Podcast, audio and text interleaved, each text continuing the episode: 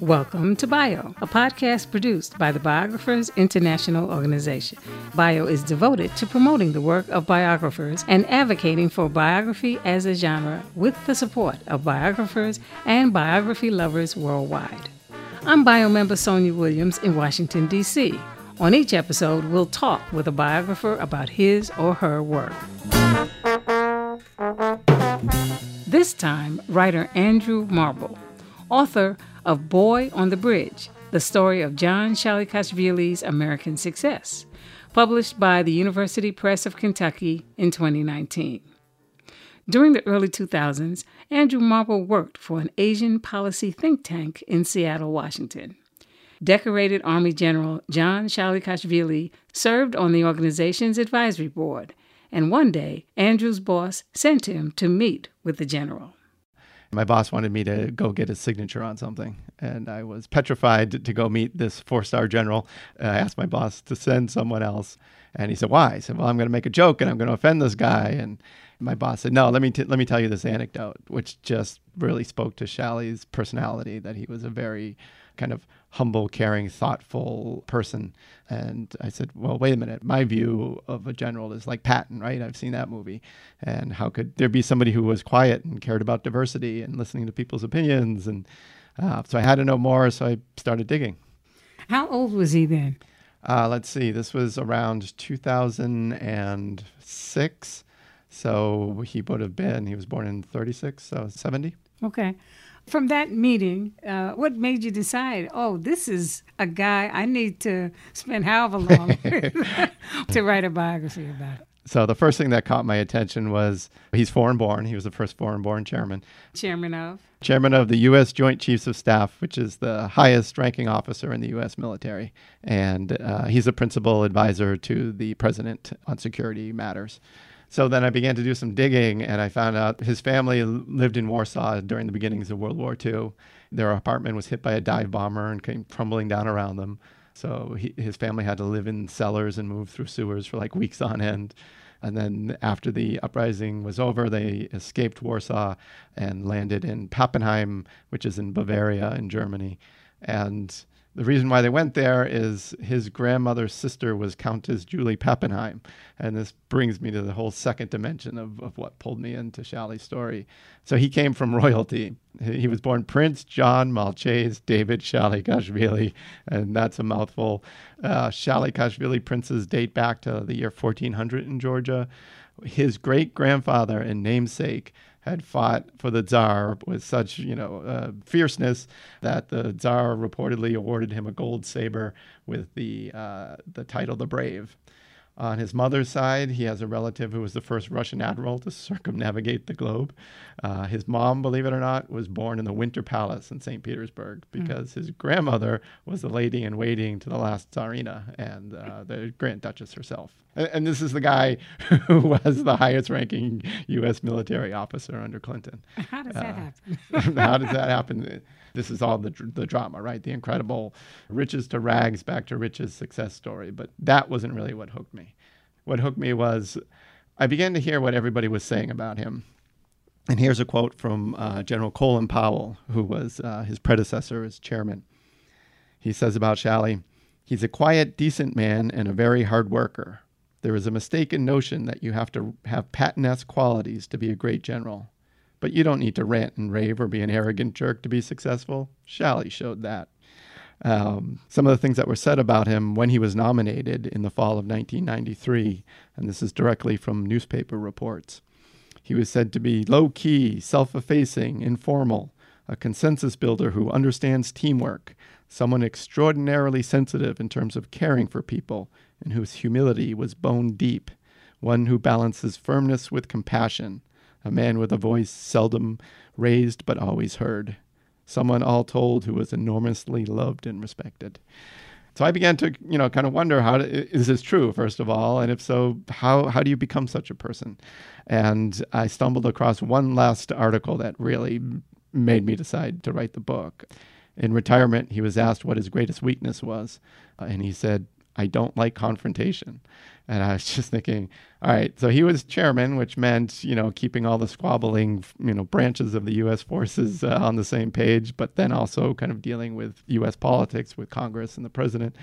Before that, he was Supreme Allied Commander Europe, which is an incredible title to own, uh, which is the military head of NATO. And, you know, he had to kind of work with all the European chiefs of defense. And most people know the Europeans don't get along on a lot of things. How could someone like that have their greatest weakness be that they don't like confrontation? And what kind of person just openly admits it? So in 2010, I did the unthinkable uh, to some. I quit my full time job. I began interviews. And then in 2011, I put all my belongings in storage, packed up the car, and I set out on this open ended cross country research trip. Now, before you get to the Oh, research yeah, trip, sure. I just wanted to ask you so, Shally is still alive when you decide that he's going to be someone you want to focus on. Sure. Did you have unfettered access to him? Did he welcome your decision to probe into his life? Well, it's very interesting. Um, I'll answer it first indirectly. I've met a lot of people in the course of writing this book who either were, encouraging him to have his story told or even asked him if they could write it. And he, he said no. And his explanation at the time was the world doesn't need another book about a military officer. And he wasn't completely being truthful for his reasons, but it is interesting. The book that I wrote really isn't about a military officer. It's it, it's about how a man like Shally came into being. So to get back to your question, uh, in 2004 he had a stroke, and I think when that happens and your death may be imminent, that might have changed his mind a little bit. And the son brought all his papers to the organization that I was working at. They donated them. And uh, I met the son when he came in, and of course I'm bouncing off the walls. I'm so excited, you know, the all this private, you know, his notebooks from the last eight years of his career, and just all this cool stuff is coming in. And I really hit it off with his son. And um, I mentioned to him uh, later on that I wanted to write the book, and he talked it over with his parents, and they agreed. So I got access to not just the restricted archives in Seattle, but the ones at National Defense University, the special collections. And I got family photos. And Yeah, I was going to ask you because the photos in your uh-huh. book are amazing. Right? They they go back to when he was a, a baby and just kind of follow his whole life. and they go back further. Like there's this incredible photo of his grandmother, who was the lady in waiting at, Right. at the uh, at the Winter Palace, and she and her husband are attired in these incredible costumes for this big opulent ball that uh, Tsar Nicholas threw in 1903. And those photographs were part of the donation. Oh no, those were at the house. Uh, Those were belong to the family. This is how wonderful the Shalleys are. Um, I wanted to come by and, and pick up the photo albums to scan, and Mrs. Shalley told me that she was up in the attic and she had found a whole bunch of letters that her husband had written to his parents. And uh, for me, this was the gold mine, right? And so I said, okay, well, I have uh, free time on Tuesday. Can I come down and get them? And Mrs. Shalley says to me, well, I'm not going to be home, so I'll leave the back door unlocked and the photos will be out in the living room. And I walk in, and it is actually a treasure box.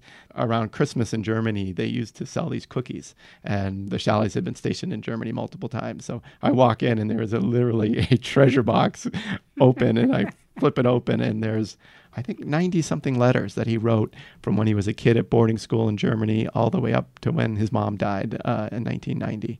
So, in the spirit of full disclosure, we met at a bio conference here in Washington, D.C. And I'll never forget one time we were talking about our mutual journeys in, into the biography uh, zone and world. And I went to your house and saw on the wall all of these notes that you had pasted up in different colors and shapes and sizes. So, is that how you tried to keep track of all of the information you were gathering? So I, I spent an awful lot of time figuring out how to organize the book. And I, I do not like linear things. I didn't want to do a, you know, soup to nuts. He was born and did this and this and this. I didn't want the book to be dry. So first of all, I had to understand how did General Shalley become that person that was so well loved and liked in, in Washington, D.C. politics, which is not easy. And then how am I going to tell the story in an engaging way? Nobody can pronounce his last name. Few people knew him because, for one, he came after Colin Powell. And some people told me who worked in his office that people would walk by his office, kind of point and whisper to each other, that's where Colin Powell used to be. and that's tough. Um, and Shally also stayed out of the limelight. He didn't want to focus on him. Mm-hmm. Uh, so not a lot of people know about him. So how do I sell this book? You know, on a military man, not very famous. And so I put an awful lot of, of, thought into the structure of the book. And, you know, I had interviewed over 300 people and, and hundreds of linear feet of archive material. Um, so that wall, the Great Wall, was me realizing things that I thought were going to work wouldn't work. But it was very easy to take off a post it from one section of the wall and then move it to the other, as opposed to any other kind of form. Would you recommend that approach to uh, other biographers? Oh, absolutely, especially if they're juggling a lot of a lot of things. Uh, mm-hmm. Uh, because I was trying to explain how he built his skill sets how personal things that happened in, in, his private life affected him. There's six or seven main characters in the book, so I was juggling a lot, and yeah, this this was a great way. And talking about the organization of the book, one of the things that I really appreciate because it is very novelistic, so that a lot of times your chapters have cliffhangers. yeah. you'll, you'll you'll make a statement and you know, she would later betray him. And, then, and you're like, okay, next chapter, where are we going? How did she betray him? And then you go off to something else. Yeah. in another time frame. Yes. You said that it was nonlinear, but still, you have to figure out how people won't get lost. You might be in 1944, and then you jump to to Peoria in 1954. 1954, yeah, and then back and or then back. somewhere else. yeah, a lot of thought went into the structure. So the the prologue of the book starts at the low point, which is the night that he stood out on this bridge in in Bavaria and saw his first Americans, and these were the 86th Infantry that was coming to end the war for Pappenheim. You have to start off with a low point because then you want to make people, you know, cheer for the high point, but you can't give him the high point. So I gave him the next to the high point was chapter one, and that was when he was being nominated because you still don't know if he's going to become chairman. So there you have a low point, you have almost at the high point, and then I ask the question, how did he get there? And then the next chapter after that has his high school girlfriend who got in touch with me via my website after he passed away because she still loved him and was missing him and wanted to connect with people who knew him. So the next chapter has her hearing the announcement. August 11th, 1993, Fallbrook, California. In a house tucked away among avocado groves and strawberry fields, a 57 year old woman lay settled in bed. The bedside radio was on, volume turned low, the perfect sleep inducer for someone whose unquiet mind often kept slumber at bay. The voice of a news announcer recapping the day's events murmured from the speakers. As she lay finally just on the edge of sleep, one news story penetrated Donna Kurtz's fading consciousness. President Clinton today nominated four star Army General John Shalikashvili to serve as the next chairman of the Joint Chiefs of Staff. No, that can't be true, her drowsy mind protested. Yet how many Shalikashvilis can there be in the world? And how many are named John? Sleep then overtook her. Awakening the next morning, she bolted out of bed. With a quick snap, the television set was on. In minutes, she saw it the image being broadcast for the world to see. Oh my God, she gasped, the shock of recognition forcing her to steady herself against the bed. The decades had certainly changed him, she thought, but that cowlick of hair, that grinning smile, and oh, that darling jutting chin. This was the John Shalikashvili she knew. Then, amid joyous laughter, came a sequence of realizations. How proud she was of him, how so very happy she was for his success. Oh Christ, came that thought that had come occasionally over the years. I am still so in love with this little idiot, that clever, complicated idiot, the one with so many different sides to him that so few got to see, the one who'd drawn me in by his love of bedevilment, of twists and turns, by a mind that was mysterious, not straightforward as many had assumed. Yes, he was a consummate diplomat, even back in high school. Beguiled by the image he cultivated, so few classmates understood what a tactician he was, how what he thought and what he said could be miles apart. You always had it in you, John, she actually blurted out loud. Never willing to fight a losing fight, he instead kept his temper and, as he'd always say, lived to fight another day. Oh my God, look at you now, she exclaimed. It looks like you have fought patiently and won. Before bringing herself to shut off the television that morning, one last thought came to her. It was a wistful imagining she'd indulged in occasionally through the years, and, given yesterday's turn of events, was now more poignant. How different both their lives would have been if she hadn't betrayed him that summer almost 40 years ago. End of chapter two. and then zoom, you you you flash back to graduation night with the two of them um, laying on the lawn, looking over the Peoria River. And she talks about what she sees of him, and she had a very rough upbringing, and, and she thinks that that's the reason why she was so messed up. Well, then why was John Shalley such a great guy? It must have been because his parents. Then you flash back to his mother whisking the kids out of war torn Warsaw. And so there's a storyline there that, that mm-hmm. keeps you going. And uh, I, I, think that helps to people to follow the back and forth. So, what did your editors or uh, your potential publisher say about this non conventional way of telling someone's life story? I think I was extremely lucky uh, for two reasons. One, I had nobody either at University Press of Kentucky or the Association of the U.S. Army, which is the series editor. This book is part of the American Warrior series. Um, neither of them really had anything to say about the content. They just opened it up to the reviewers. And in the proposal, I was clear this is the kind of story I'm writing. And they were fine with it. And what was extremely lucky, one of the persons they chose as a reviewer was Colonel Joseph Collins.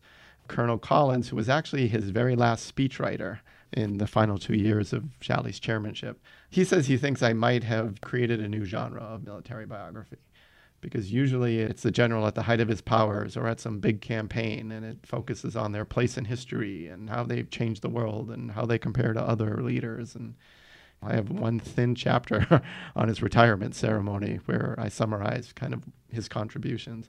It's about the journey, not the destination.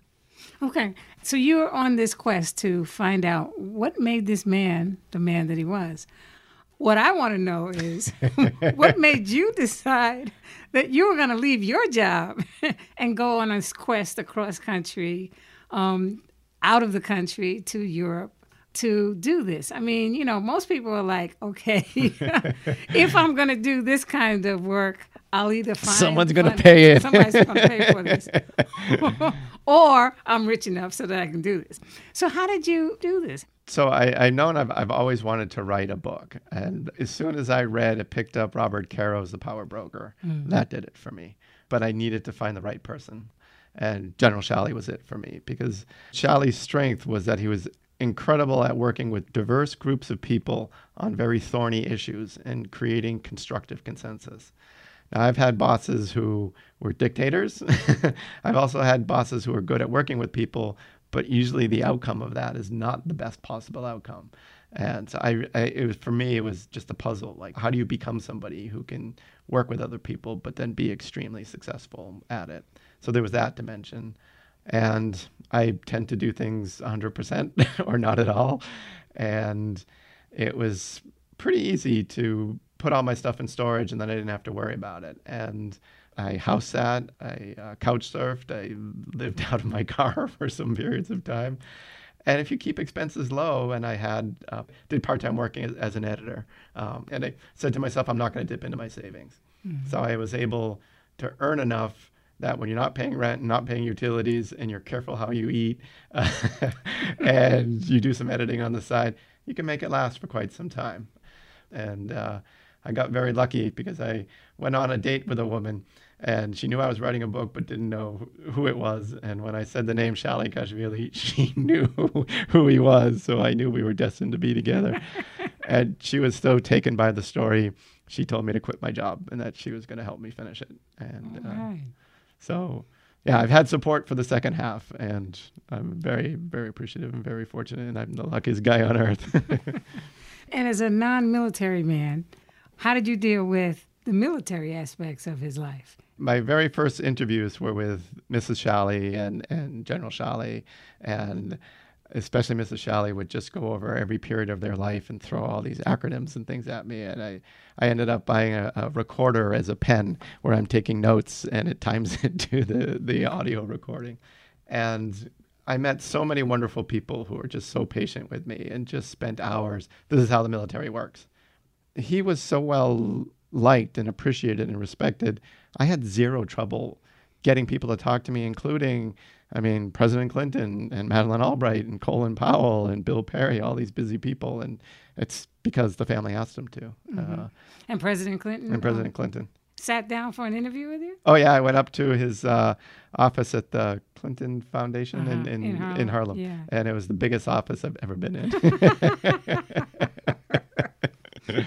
oh, and, and, one more great story is um, when I went to see Madeleine Albright. This is why it's a great American story. General Shalley came as a you know as, as a teenage boy. His family came on the SS America. It's this huge ocean liner painted red, white, and blue. He leaves in November, so he has his first Thanksgiving meal on board, right? He lands in New York City, and then after that goes to Peoria, Illinois, the heartland of America. So, in the course of my research, I found out that Madeleine Albright took the exact same ship, I think it was four years earlier, with her family. And before I went to interview her, I pulled together a kind of draft chapter that was set with General Shalley as a boy on the SS America, and I sent that to her they were best of friends. Uh, had a special relationship, and she was just so proud to know that she and General Shalley had taken the same ship to the United States. So I think that's one of the high points for me for writing this book. Like I never thought I would tell Madeleine Albright something she didn't know. Good. As empathetic as um, was, he was also a very private person, and he didn't talk a lot about his background. General Shalley did not speak about personal matters. He was very tight lipped. In fact, I really only found one personal thing that he wrote, and that was after his stroke. And uh, he wrote uh, an essay, was part of the, the healing therapy uh, about my thoughts about my stroke. And at the end of that, he signs off with this phrase, further respondent saith not, which is this arcane legalese, which means I'm not saying anything more than this. He did. He did not talk about personal things mm. um, at all.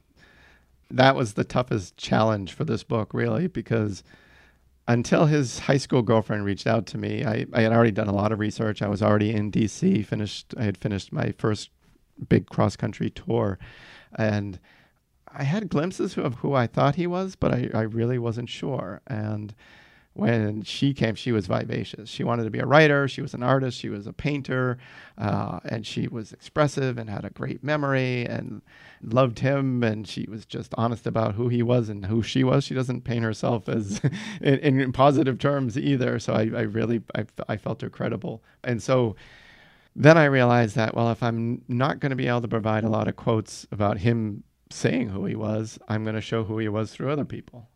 And I really like this kind of storytelling where you're just putting things out there and people start making connections on their own. And that, that was really cool.